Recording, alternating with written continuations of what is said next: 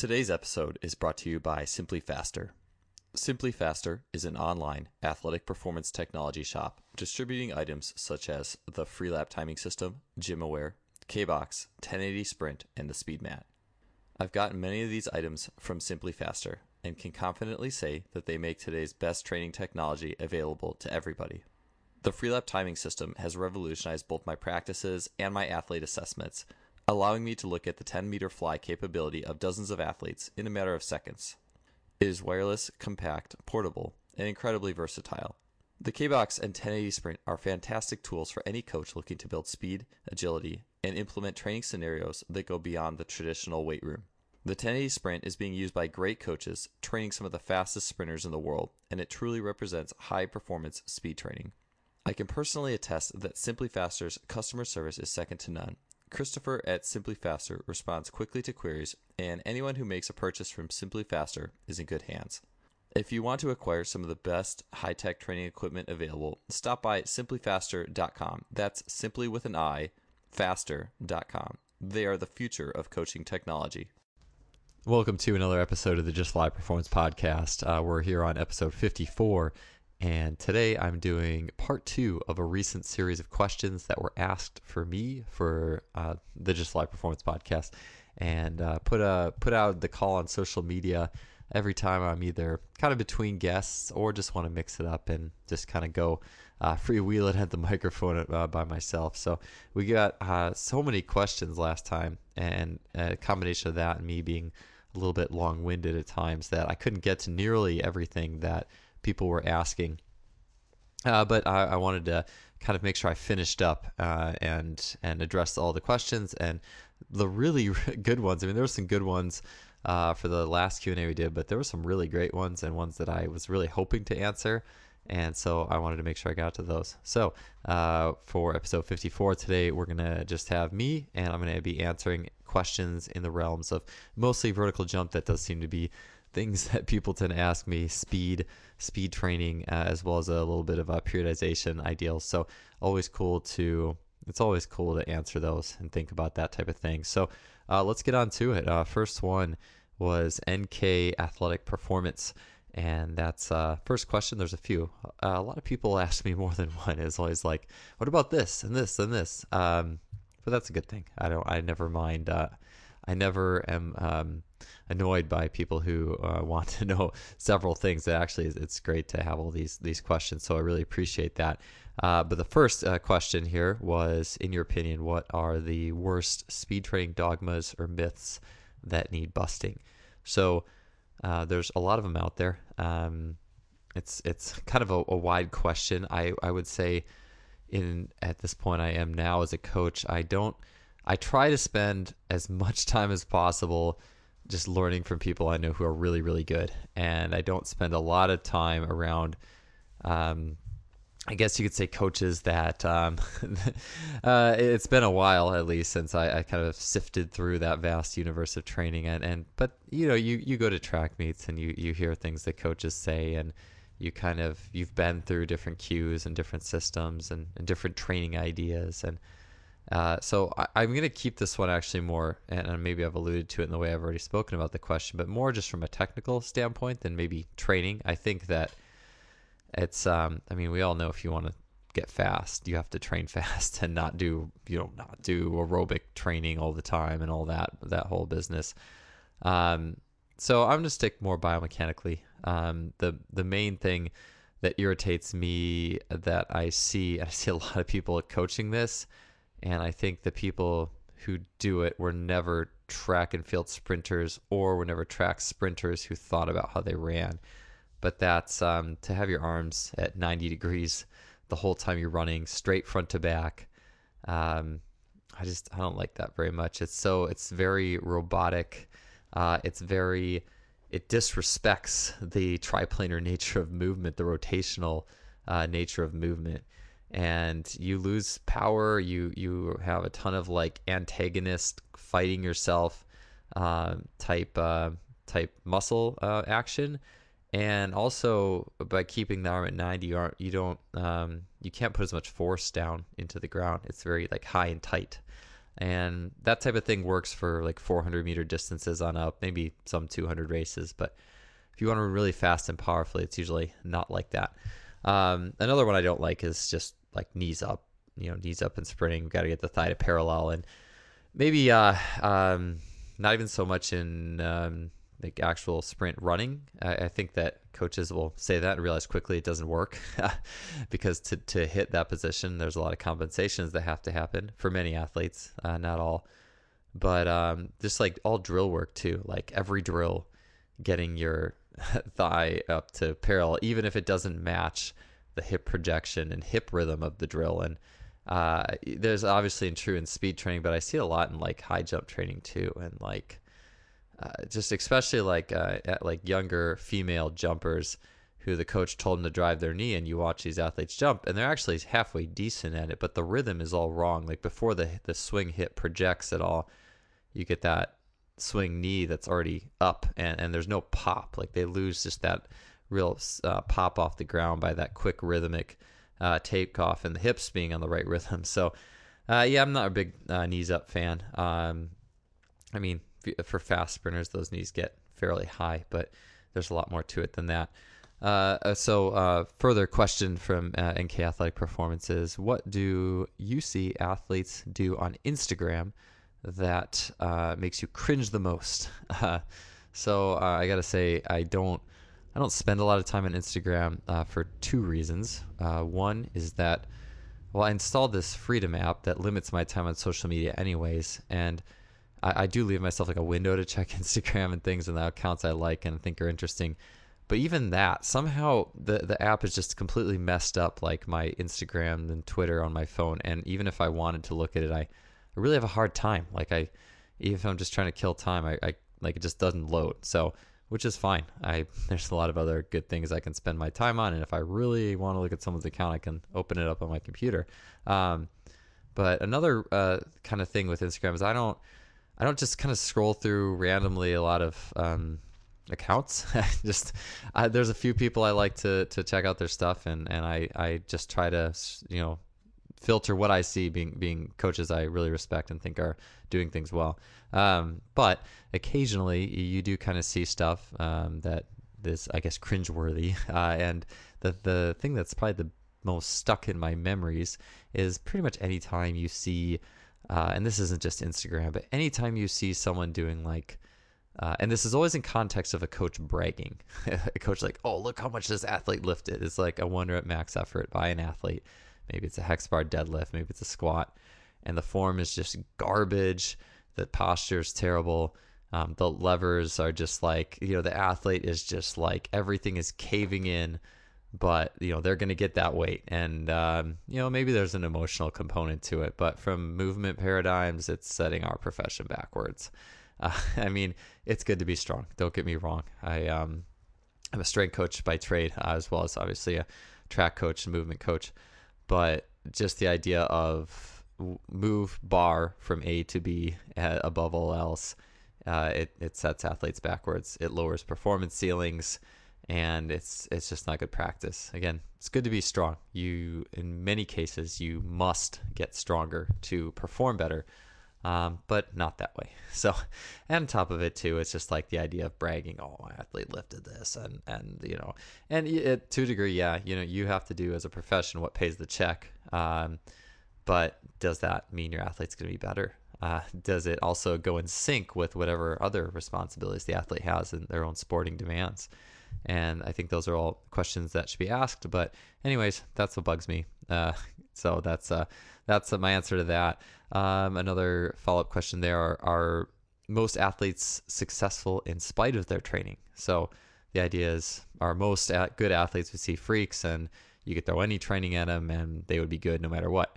Um, uh, that's a good question. I mean, there's a lot of good coaches out there. I'm I mean, there's there's really good coaches and a lot of them, and yeah, there's athletes that are successful despite poor coaching. I guess you could say, um, and maybe a, maybe a different way to frame that question is not like can an athlete be successful with bad coaching, but maybe like how long are they going to be successful with that bad coaching, and maybe there's a couple ways to look at that. One might be, um, could that athlete be better in someone else's hands. And I think in those cases, it's um, maybe biomechanical, like a coach who is maybe putting too high of priorities on special strength and maximal strength and other things besides having a really intimate knowledge of the movement skills required by that athlete's sport. And you know, sub uh, special strength and, and max strength and all that stuff is is good. It's going to get athletes good and better, but uh, to a degree, at the very highest levels, it does paint over uh, some very valuable movement paradigms. So, uh, number one, and I realize this more and more as I coach, is you have to know the movements of your sport you coach inside and out. And uh, and that's number one. And then uh, with the intensity, like you see this a lot in like high school athletes, athletes who were really good when they were younger, and they just did like insane. Uh, like cross country is a good one. You know, athletes who did like hundred mile weeks in high school, and and they were doing all this high mileage. And it's like uh, I've had guests on. I think it was Joseph Johnson who's kind of um, spread this idea out through the the great coaches he's worked with, but the idea of once you go really high intensity in something, it's hard to go back or you can't go back. And so if you use it up early, where are you going to go? And then if you keep going to the well, uh, you're probably going to get hurt. So, uh, yeah, those are just a couple ideas there. Just food for thought. I'm, I'm not really. Um, I'm always one. I want to. I want to praise coaches for for work they do with athletes. You know, I want to be. Um, I want to be. Always want to be optimistic, and I don't like to be a hater. But uh, it's just kind of like I want to speak more on principles there than than like, oh yeah, this person and that person, and and so uh, that's my answer with that question. And uh, so then we'll go uh, to over the hill dunker at Andy Nicholson. So thanks for the uh, question, Andy. But optimal body fat for maximizing vertical jump. Um, so yeah, I guess just a general. Um, there's a lot of ways you could go with this. I, I like to keep it simple. I like Charles Poliquin's paired like a visual of just having well maybe inappropriate for the podcast but very thin let's just say very thin skin on your abs as uh, a means of i think i believe that's if you're below 10% and yeah if you want to optimize your power to weight yeah probably below 10 uh, i think i've heard olympic like high jumpers are 5 to 6% that's really low though. I mean that is ripped. That is straight ripped and it also takes a lot of effort to get to those lower levels. The the effort that might almost be like not worth it in, a, in the sense of like the stress it puts on you and your daily life and your daily responsibilities. And uh, if you're a uh, parent and have a job and have all these other things going on uh, to get down there uh, you know you just want to find a happy medium. Find efficient ways to get to below 10 you just eat super clean uh, and just find ways to reduce stress and therefore cortisol and obviously train smart, do uh, low impact circuit training, not involving jumping muscles, all that good stuff. So uh, that's what I got to say there. Great question. Uh, what they say, fat doesn't fly, I guess is is the saying, isn't it? So yeah, you got to be got to be lean uh, to get up there. You're listening to the Just Fly Performance Podcast, brought to you by Simply Faster. Okay, uh, next question to from uh, Godfrey. Godfrey got hops. Godfrey, I again, I you asked I you asked a question last time or on the first one, and I always I'm afraid I will mispronounce your name, but we'll just say uh, Godfrey. Thank you for the question. I always appreciate your questions both on the podcast and uh, just on general messages. So uh, Godfrey asked, uh, last few months my single leg jump has been decreasing. Every uh, time I'd have a dunk session, I can barely dunk off one, but I'm easily dunking off two. So uh, decreasing one leg jump, two legs are good jumping. Uh, so he posted a recent video of him doing squats and a deadlift. He, someone said he was very quad dominant, has a weak posterior chain, and he also says that he lost speed. How can I get my single leg vertical back? Well, um, single leg vertical is probably, and I've mentioned this before, in many ways, it's more tied or more closely linked to your maximal uh, top end running speed and technique ability to harness your posterior chain than it is a lift one rep max just because the the former uh, max flight sprinting it's it's so many things that single leg jumping is just with different shin angles.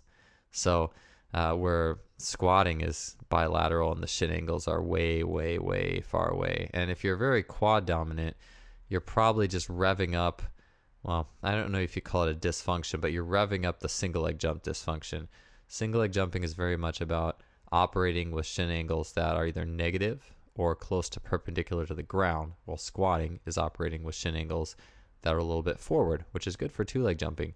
I mean, of course, unless you decide to squat with your shins perpendicular to sit your butt way back, but then all you're going to do is just build up your spinal erectors, and that can cause a whole different set of problems. So, um, and chances are, if you're being called out for being quad dominant, you're probably not squatting that way. So, uh, I mean, there's a lot of ways to get it back. Just how about stop squatting? That's a good one. I always found that that was kind of true for me. Once I kind of calmed down the deep squats, I've always felt like my single leg vertical would come around, and sometimes it was a good thing. You get a little bit of uh, deep squatting just for general muscular development and stop it, and you're going to jump higher. Uh, deadlifts, yeah, they're fine. Do some deadlifts, do some wide stance uh, sumo deadlifts, and focus me a little bit more on bar speed, focus more on sprinting, just spend your time dunking you know, take care of your do some uh, roller and, and basic soft uh, self myofascial release on like your uh, anterior chain stuff a little bit. Get that to detonify, calm down, and you'll be fine before you know it. I'm sure they'll come back around for you. Uh, okay. Um, of course, too, that was in context of maybe needing a little bit more history, but I think those are good general things. Okay. Uh, next question. Uh, I'm not sure how to pronounce this. Let's just say the um, the person who asked is spelled T E A T E A A R T. Okay. Uh, I'm nearly 46 years old. I have a standing vertical of 28 inches. I can touch the rim from a standing jump, but it doesn't seem to get much higher off of a running jump, two feet or one. So, standing vertical, decent. Running doesn't make it any better. Uh, is it possible for someone my age to keep improving? And what type of training intensity is best? So, uh, two things here. Well, first, if you aren't any better off a run than standing, then you can definitely improve because uh, it's either it's a couple things that are holding you back. Probably a combination of which, maybe one or the other more. I haven't seen you jump, but I can tell you it's either a uh, technique. Okay, so and I guarantee that is part of it. Uh, the ability to jump off of the run. Uh, it requires that you have some mastery over negative shin angles. I just mentioned that. A negative shin angle is basically uh, if your shin, if you're just standing up upright and your shin is perpendicular to the ground, that's uh, you know ne- neutral. if you were to squat and your knee went forward, that would be positive. And if you, I guess, if you were to lean against a wall behind you and your shin went backwards, well, that would be negative.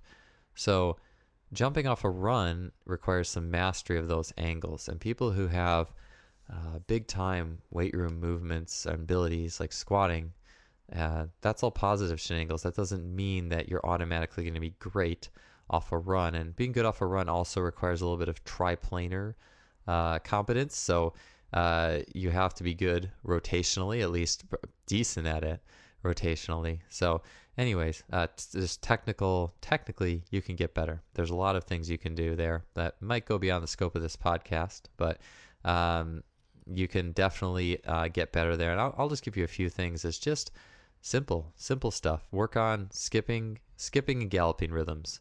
Uh, just play around with with quick rhythms, drawn out rhythms. Uh, gallop is so underrated. I've been using it with so many of my track athletes, and it's a great way. It's a great diagnostic. Like if a kid has trouble jumping off the run, ha- have him gallop, and I can usually see what the problem is right then and there. And then you have a very uh, rapid self feedback mechanism, a rhythmic movement that you can help help them with to to get them a little bit better. So just some simple stuff there. And I use a lot of stuff with dots and, and hurdles and various things with other uh, with other for improving jumping off the run for double leg and but there's a lot of uh, a lot of ways to do it. So um, that play around with those and, and see if that can get you a little bit better um, conserving some momentum and directing it upwards. Uh, and then the next thing is intensity. Well being uh, 46 just the big thing is you can do the intensity you can tolerate safely without getting hurt. You just have to watch the volume. Uh, older athletes just have to go lower volume. So keep that in mind. All right next question. Actually lots of next questions from Power Athletics Gym Training. So uh, let's let's get started with these. There's a lot of them, but they're all really good. Uh, next question. Uh, so how do you progress standard anti-rotation exercises like Pallof press? Again, uh, the answer is uh, I don't. uh, it's it's funny. Like my kind of my journey. I, I started out as um, a track coach who also did strength and conditioning. Um, full time track coach, and then strength coach for the sports of a small school. And even in my my upbringing as a strength coach, I didn't. I really like, and this is just kind of my personality too. But I've always avoided the mainstream stuff. Like I just, it's kind of like the more people who do it, like kind of like the FMS. Like the more people who do it, the less I want anything to do with it. Uh, and maybe it's good sometimes, maybe it's bad. Um, but it's funny, like I, I, so I've seen like you know coaches doing anti-rotation, anti-flexion, and you hear it in some ways it, it sounds good like you want to be have a strong stable core and you don't want to um, be uh, you don't want external forces to be you know wobbling you all over the place. Um, but at the same time there's a lot of really good athletes who have never done any of that stuff formally like Pallof pressing and chops and all this stuff and I do chops and stuff um, but I've never been like just hyper sold on I never wanted to do something just because someone else do it did it. I always had to know, well, what is this really doing? Um, and kind of one of the I guess what I'm trying to say is I, I like simple stuff. I like I like simple movements that kind of act as a triplanar screen. And what I mean by that is, uh, let's just take uh, one of my favorite core exercises, probably the favorite core exercise I have because it has so many implications, is just a simple crawl. And when you watch an athlete crawl, you see a lot of lot of stuff going on. You can tell a lot about an athlete's gait, standing upright by watching them crawl, as well as how they're going to rotate and produce force. And a lot of what you can tell is based off of uh, watching their torso roll from side to side. Do their uh, hips shift side to side in the frontal plane? Uh, you can see a lot of what's going on there. And then there's also corrections you can do within the scope of crawling. Um, and uh, it was even even a recent uh, PRI uh, postural restoration seminar I went to. They were they were hating on uh, all the anti anti rotation this and that. I, I, think it's just when people do stuff blindly and expect it to give results. Um, and so I, I, think that like if an athlete had a problem like crawling and they were really unstable, then there there would probably be like I would maybe try to regress the whole movement uh, um, down to maybe some chops and then say okay here's what you were here's what you were not accomplishing, or maybe we could even go a side plank with a band or something like that, or a rotational side plank.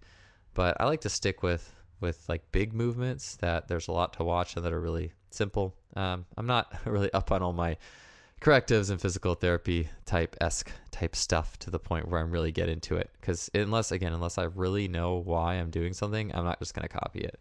Uh, okay, so what are some advanced core exercises you are using and why do you use them? Uh, well, yeah, so crawling is one, uh, big time one. I like to carry things and I like to have athletes roll and I like hanging stuff. Um, I, am a big time, uh, well, I enjoy rock climbing. I haven't for a while because I'm trying to finish a book and uh, also have a, a one year old. And so between family time and book time, um, there's not a lot of extra time to go rock climbing. But basically, crawling, climbing, rolling, carrying things, you're going to hit your core from a very functional perspective. Uh, and you're gonna you're also get a huge triplanar assessment through all that stuff. Rolling is a big one that I, I've I've started to use a lot recently. Uh, just uh, having an athlete lay out on the ground and just doing uh, full length log rolls, keeping their hands and feet off the ground, will tell you a lot about that athlete's functional ability. Uh, just doing that recently with like water polo players the guys who are the the strongest in the pool are good at rolling and keeping their hands and feet off the ground. They do it really well. They're in control of their trunk, and uh, that's not something you're going to improve by just putting people on their back and just doing the all the Ab Ripper X type stuff. I mean, it's easy to hate on Cosmetic abs, but I don't. I just don't think it does that much. And even even a lot of I mean, if there's just not much explanation or like, you know, what does this improve? I, I think it's hard to really buy in on various core exercises. So I, I tend, uh, I also like reflexive stuff. Like I like uh, getting a med ball on a rope and like putting your back on the wall and just doing a lot of like hits back and forth, uh, stuff that makes your abs like reflex and react, and that isn't just you know hit this position. Let's let's wait till this hurts or or whatnot. You're listening to the Just Fly Performance Podcast, brought to you by Simply Faster. Okay, uh, next question from the same uh, Power Athletics. Uh, what are your favorite Bosch exercises, and how do you implement them? Uh, it's a good question. Yeah, I have um, I have uh, Bosch books. I have running, and I also have his recent uh, strength training strength training book. uh, strength training and coordination, which was really good. Man, that was I, I, think I read and I almost highlighted the whole thing in the course of two or three months. But um, to be honest, I it, it's funny. I've I'm not a real I'm not a real fancy guy in the weight room. I like simple stuff, but I like the complexity behind something that's simple. I mean, even in a deadlift, how you align your what pre- your what part of your foot you put pressure into, uh, and then how do you align your stance, and what muscles are facilitated and inhibited because of the width of your stance, uh, and what's the coordination requirement of the exercise, and how does the coordination jive with your other primary sport movement? I mean, that's the stuff I care about a little bit more, um, and, and I, it's just rung more and more true to me the more I. Uh, the longer I coach, just getting a getting a good overload and then being really simple through things. So uh, maybe I'll. Uh, so in terms of uh, weight room stuff, uh, I mean, I've done single leg cleans. Uh, I actually like them more for something like high jump than sprinting, and the reason why is just well, one, there's no like, I mean, there's horizontal velocity when you high jump, no doubt, but kind of I just look at things in terms of what direction is the shin projecting force uh, and and then you look at that and you compare it to like high jump or long jump or sprinting, and I think high jump is probably like the closest one. And I've actually used it when I've been hurt with single leg cleans. I actually felt like it was, I felt like it offered me a little bit. I thought it was cool, um, but I don't, I don't know if I see it as much for um, sprinting and uh, other other types of things. Um, but again, I mean, uh, Frans Bosch books have been uh, really instrumental and helpful for me. They they have such amazing concepts in motor learning, really cool stuff. Uh, it makes me really think about everything I do in a different way. I will say some of the sprint drills, like uh, I, have uh, you know there was some Bosch sprint drills that I really like, and when I first uh, got to Cal. Uh, the decathlon coach who was there at the time was showing me some of the movements and like just like switching from one type of sprint uh, sprint drill to the other as you go through kind of a course. And well, one of them he called Moose Runs, and I, I don't know if I've seen this on the Bosch DVD or anything, but I, he said it was a Frans Bosch drill, and I really liked it. It was basically put your hands behind your head, and you keep your hips square, but you tilt your your head or your elbows to one side, say to your right, and then you perform to do like a dribble or a high knee with the hips square, and then you when you say hit five meters, you switch over to the other side, so you go to like the left uh, and then you you keep performing that dribbling or high knee action or or whatever you're doing there. Um, and I really like that. I think that that uh, has a lot of good. Uh, it's one, it's a good screen because like people who have really rigid spines are going to be terrible at that. so you can kind of start to give them something to shoot for, and you can you can assess and you can kind of use your bag of tricks in improving their spinal variability. Uh, but then also, I think it kind of does hone in on one side of that trunk uh, feeding into the pelvic muscles at a time, maybe as a special strength, if you will. I like that one. I I, I use that a lot. And then uh, the other one, and now this drill has been around for a while. It was uh, I think it was Rainer Ryder who had told me that that there was coaches doing this back in the '60s, and although for some reason I think it's been like recently it's been more like credited to uh, uh, Vern Gambetta, uh, Frans Bosch, v- Gary Winkler, maybe Gary Winkler. Sorry, not, I think it was Vern Gambetta who was talking about this, and it was he said it was either Frans Bosch or Gary Winkler who was doing this, maybe back in the 80s or 90s. But that uh, Chris Korfist calls them boom booms, so a switch rapid switching drills and really dr- engaging that crossed extensor reflex. Um, I like that one too. I think that has a lot to offer, and then you can obviously use different like hand positions uh, to increase the demand of various things. You could uh, put a band on the athlete's hands, like like extended overhead to try to put a different demand on the trunk. You could put a little like weight, like carry a little um, like a tire based weight, uh, like like 10 to 20 pounds or on the shoulders and do that. There's so many ways you can do it, and it just teaches really good things. It's self-limiting, so you basically, aka, you can't mess it up that much and it allows you to really see what athletes have in that reflexive uh, cross extensor power and strength. So I do really like those.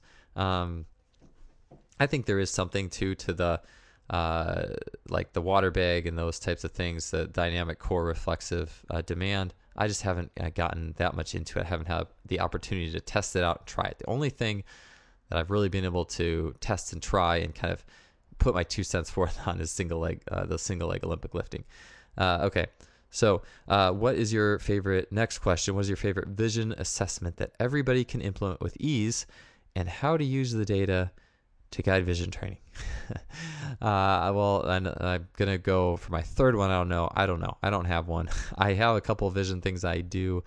I'll tell you what. If you're gonna ask vision questions, there's um, there are better guys to ask than me. Like Jeff Moyer is, is really good at vision and that stuff. I get a lot from him and then uh, let's slow the game down. Dr. Harrison, there, the stuff they're doing, just check that out. And and the thing is, is uh, in terms of what I've done, I mean, the things I use for vision are very rudimentary. It's like Brock strings and some of the Z Health drills, like like having an athlete uh, follow uh, the tip of a pencil with their eyes in various thing, various um, positions or, or directions, and looking for kind of gappings and how the eye follows it and tracks it, or or throwing tennis balls at an athlete with one eye closed or the other. But at the end, you, you need a system and you need like a skill to be developed over time. And it, it just seems like the stuff they're doing at Slow the Game now is really good. Again, I know Jeff Moyer is getting a lot out of it. I haven't used it yet, but I would really hope to at some point. Uh, that's kind of like on my to do list, especially for a sport like tennis. So that's all I really have for that one. Uh, moving forward, and same same person asking the question: Power Athletics Gym Training. Uh, question You have a weight room strong athlete and you recognize a force transmission deficit in the ankle and foot muscles. What assessment do you use to see if somebody is lacking force production or force transmission? Okay. Uh, so uh, for me, it's mostly just like the eye test. I'm I'm not. Uh, if you've been listening to me like talk or write for a long time, I'm I I'm kind of not a big like like checklist guy. I'm I'm a very this is just the way I'm wired. Is I'm kind of an intuition based coach, and for a lot of things I do, I have an kind of the eye test. So for the first uh, the first thing I use is the eye test, and what I'm looking for for force transmission is I'm looking at Achilles tendon lengths throughout basic drills, jumping, skipping, bounding, all that stuff. Uh, so how an athlete like sets up their penultimate to jump. What is the Achilles doing? And even in a jump, how how at what point are the athlete's heels coming off the ground in like a double leg jump? What uh, length are the Achilles kind of preset at? And if athletes have really like kind of loose, floppy Achilles, they have, they're really heel heavy.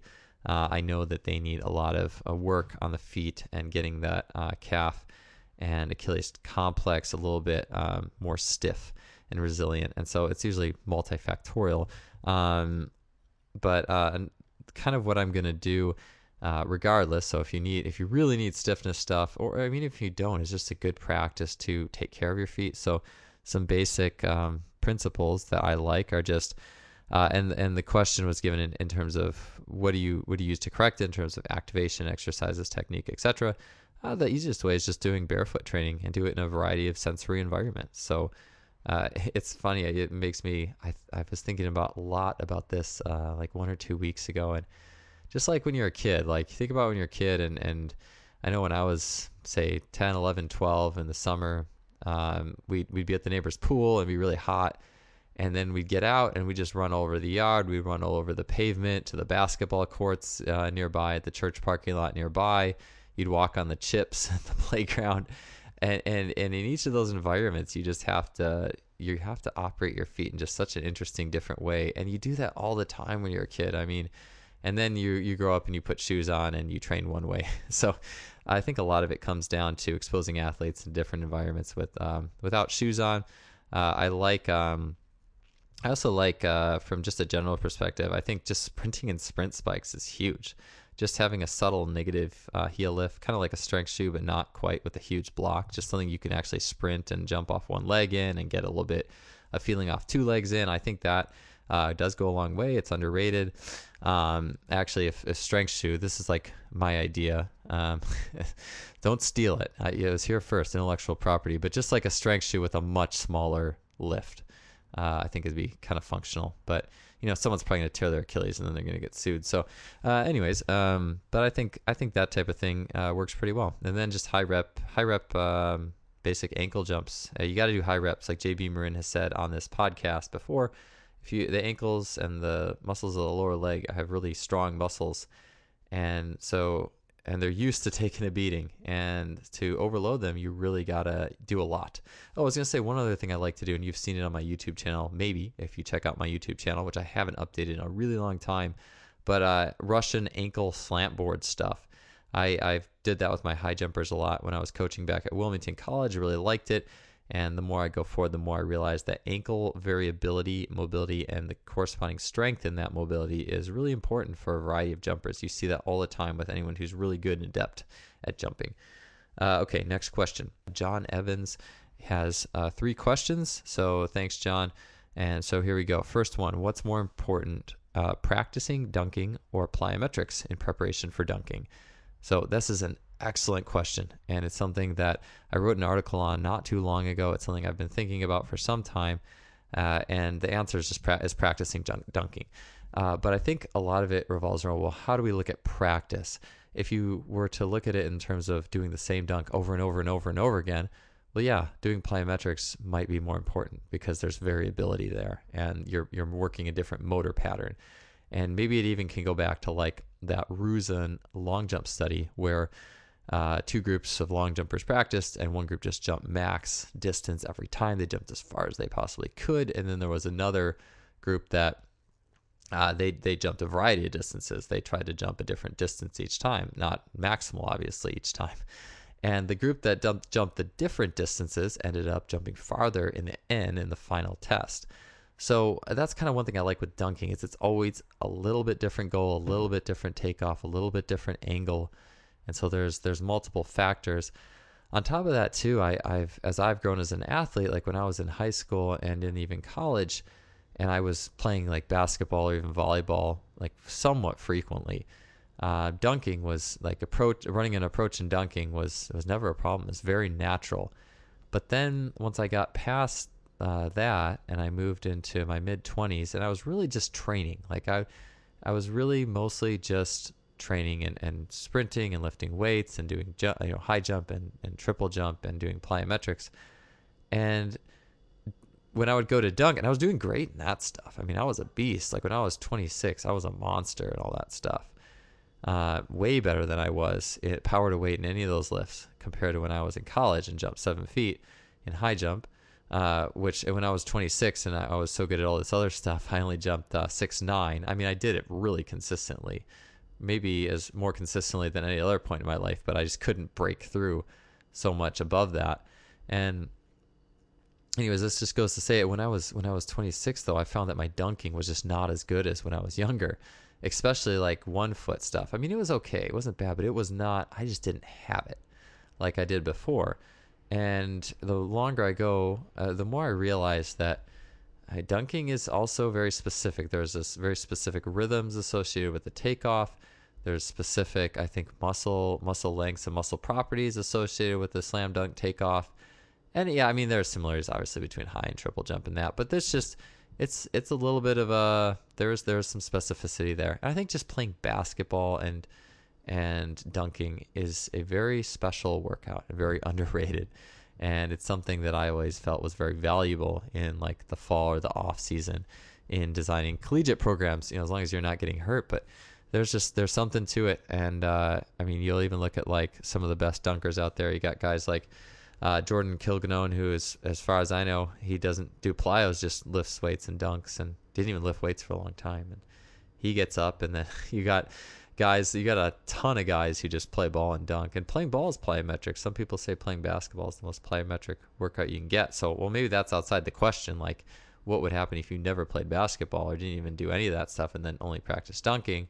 Versus plyos, I still would take the dunk practice. I think just the rhythms that are associated with the dunk uh, approach and takeoff and having a ball is, is very specific and important to practice. You're listening to the Just Fly Performance Podcast, brought to you by Simply Faster. Um, next question is What's the best way to prepare tendons for dunking and high jump? I think it's it's fairly simple. Um, I think if you're just doing just jump circuits, you know, jump circuits for time, or playing basketball, which was the original jump circuit, uh, and then I like I I'm old school a little bit. I like doing tempo. I like you know like for high jumpers or whatever, or, dun- or even dunking for an extent. I, I, like doing five to six two hundreds. We a good workout that I used to like doing uh, was we my jumpers would run four two hundreds with the team, uh, like the sprinters who might be doing seven or eight and then uh, they would break off and they would do uh, repeated uh, jump circuit stuff so like repeated skips and gallops and jump circuity type things uh, for the remainder instead of I mean, because really, like, I mean, what's the difference between four and six 200s if you're a jumper? you kind of get the point after four or five. It's not like you have to do them, you know, the whole the whole nine yards. Um, so yeah, those are my favorite things. Uh, what's your opinion? Next question: What's your opinion of a more traditional block periodization for jump training? Max strength, speed strength, uh, strength, speed, speed strength, and then jumping plyos. So how do you mix all that together? Uh, I've never really. I'm just not a fan I never it's just never worked out for me. I don't know why. I just don't not a fan of like the the the typical like Yuri Verkhoshansky max strength block where where the emphasis is just maximal strength and then you go to your plyos and you see this big overshoot because there there's this almost romanticism about these this you your performance degrades 10% during this overloaded concentration block and then you're coming off of it and your performance goes up 10% in the end like a 20% swing that's huge that's like that's like if your vertical was 30 inches, you're training until you're down to 27, which is lousy and kind of depressing probably. And then you're gonna you're gonna get up to 33. Um, I mean, yeah, maybe. I, I certainly could see. I, mean, I guess um, now that I say that, like, it's not inconceivable. But why? I just feel like it's just you don't need to go down that far. I like um, Neilio Mora had a good presentation that I watched, and he was talking just about how his long jumpers and their studies, if you were good at the end of the year, you were good all year. Like it wasn't like this huge drop. And I, I think that, I mean, I'm sure it certainly has worked for some people, but I just like, I like doing things that help athletes be faster and explosive all year. I just like to frame them differently. So I like to change environments. I like to train, change intensities of the movement, say, like hill ten, hills, more hill based stuff, uh, grass based stuff early on, and then start to get with harder surfaces and faster, more you know high magnitude stuff, depth jumps later on, and then uh, that's kind of how I roll. I'm not, um, I don't like blocks as much. It just hasn't worked out quite as well for me. Um, something that Aaron Davis said recently, I thought was cool too on the podcast. He said that all the greats have historically kind of done the max strength and hypertrophy all kind of together. Um, I definitely don't like hypertrophy phases, but you didn't really, you didn't, that wasn't something that was listed in the question. Uh, but I think that, um, you know, moving, moving things together is good. I, I've almost moved um, in, in my own ideas on periodization. I think a, a better question maybe we should ask sometimes is, are you going to go heavy to light or light to heavy?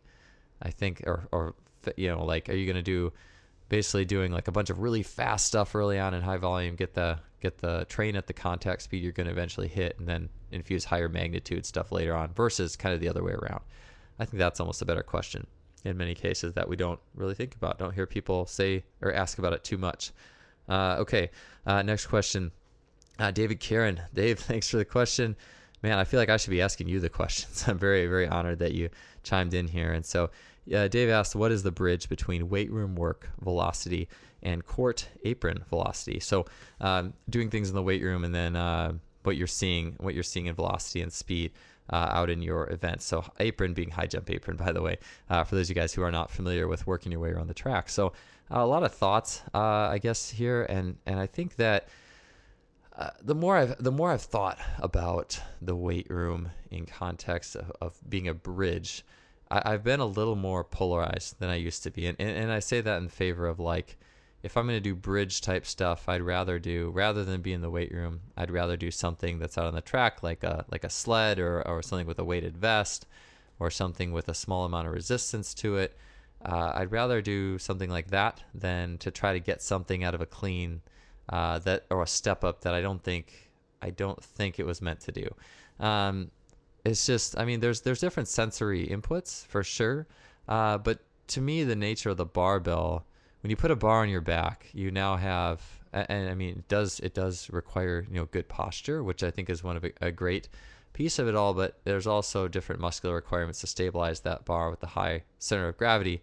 Uh, all that being said, I like I like keeping things pretty simple in the weight room. Um, my current thought on even say like high jumping or all that is uh, Olympic lifting and all that being the typical bridge as, as we often talk about it, I like almost doing that more in the off season. And then once athletes are getting in season in high performance land, uh, I like the idea of taking the coordination in the weight room, all that like the more coordinative stuff in the weight room, or the the coordination that might compete for neural drive, if that makes sense, away, and just let the coordination all come from the track or the sport movement, and then keep things simple in the weight room and just do stuff like your half squats or your um, you know hex bar deadlifts from pins or a, a step up of uh, on a moderate to low box and and all that that stuff I think is really simple, but I, I think it works. And, and I'm not, uh, again, I guess what I'm trying to say is the, more the, the bridgy stuff in the weight room, I, I tend to use more in the, the early off season.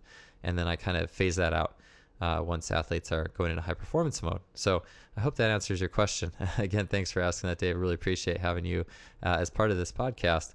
Uh, then last two questions. Uh, Yost uh, Juice has two. Uh, one, the value of plyometrics for sprinters, and does the direction of force matter? Uh, so yeah, this is a great one, and I think that this is a it's like real common uh, question, and I think first you have to go into well, what forces are important in sprinting. Um, you got the idea of like and, and typical, you know, uh, acceleration is horizontal forces more, and then top end speed is more vertical. And I think that yes, that's that's for the most part true, but in a top end speed there is more horizontal going on than I think we tend to think there is, and uh, especially if you kind of look how the the dynamics of the push in, in top end sprinting. Uh, but in terms of uh, how we're going about plyometrics and direction of force, I uh, and and Chris Korfist and I we talked about this a little bit in, in the last episode we did 52 on like bounding, and so um, maybe I'll just talk about bounding and hurdle hops really quick. I'm just going to cover those two. Uh, well, first I'll say for either acceleration or top end. Let's just say more top end. Uh, I like doing that stuff early on as just a way to uh, max out, kind of max out the what you call the motor potential. So uh, so motor unit activation and elasticity, you're really you're really improving that. And then later, when you want to get fast, you're going to turn that into speed a little bit. Um, and then uh, I guess the idea of like short multi jumps, like a standing triple jump for acceleration and all that. And I think the Russians used to have this equation, like if you standing triple jump this, you could be this fast. And well, one, you got to be coordinated enough to do that standing triple jump. Some people kind of aren't. And then you gotta you gotta treat that standing triple jump for what it is it's I mean, the, the mechanics of the triple jump are going to be very different than good acceleration uh, in terms of where the foot is landing in respect to the hips. But the general like like motor qualities, like the explosive extensor and hip flexor, or hip extensor, hip flexor forces that are required to go really far, are pretty similar. So I, I think it's just kind of a give and take. Uh, if you have good technique, it's a good indicator. Um, and in terms of training, I think it's just something you want you can use early to improve motor potentials as long as you kind of know what you're doing with it. I, I think that taking it like really far and taking it really far in the season and and just always putting like a huge emphasis on on distances could be probably counterproductive on a high level. Uh, and then like stuff like hurdle hops and all that. Um, I mean, nothing's as specific as top end speed sprinting. It's just such a. I, I had a just jump mat or whatever, and I've done biomechanic lab studies and all this, and man, the like the lowest anyone gets in, in a just jump mat is, and, and I used to put in between hurdles and hurdle hops is like 0.16. 0.16 seconds. And top end speed, I'll anal- I analyzed tons of athletes in top end speed, and like the longest, like the worst anyone is, is maybe 0.12 or 0.13 on the ground. And so, and then obviously the faster athletes and those who are a little better are, are much less time on the ground. So you're you're still not even really in the same ballpark, but in terms of just I'd say general, again, just general building good leg tension, without uh, having excessive knee flexion. And that's really important that if you are doing those hurdle hops and those things, that you really watch the knee flexion. Once you're getting to more knee flexion than you would be in the loading phase of uh, sprinting, then you're not doing yourself a favor. And then just watching kind of uh, how you're uh, how you're pre-tensing and hitting the ground with pre-tension, and that pre-tension I think can go a long way too for those athletes deficient in it. And that's kind of a key is uh, athletes who are deficient at something are probably going to get a little more out of it. I do also think that just the nature of those plyometric movements, the, the multi jumps and the bounding and hurdle hops, they do offer a good potentiation or neural drive stimulus. So you could use them uh, like even before like a big sprinting workout, and you could get a little more out of it uh, from a neural as long as you respond well and you don't overdose the uh, potentiation prescription. Uh, last question by Yost is: Could assisted jumps uh, possibly be of help with learning how to apply more force? in the first 50 milliseconds of ground contact or uh, on, in sprinting? And what are possible neural stimulus or adaptive mechanisms by which this could prove effective. So, Yost, I'm not on, and this is me being the instinctual coach. I, I think of myself as kind of a, I, I like to solve problems and puzzles, and I like concepts, and I like parallel thinking.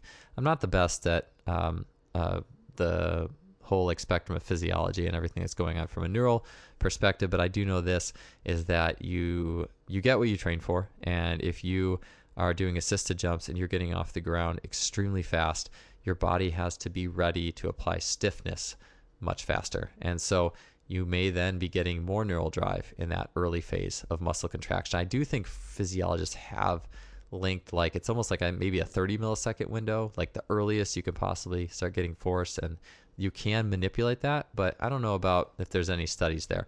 Anyways, I know that you do get what you train for. So, um, yeah, maybe so. Uh, I, I know assisted jumps are helpful. I like them. I definitely, uh, if you want to jump higher, I think they're good. Even if you are a, what would you call it? Uh, if you're a force, a neat athlete who needs more force rather than velocity, I, I still think uh, they're good for uh, just some rate of force and, and a faster toe off. So, uh, that's all I have to say about that. I'm sorry I could be a little bit more useful. But uh, so that does it uh, for the podcast today.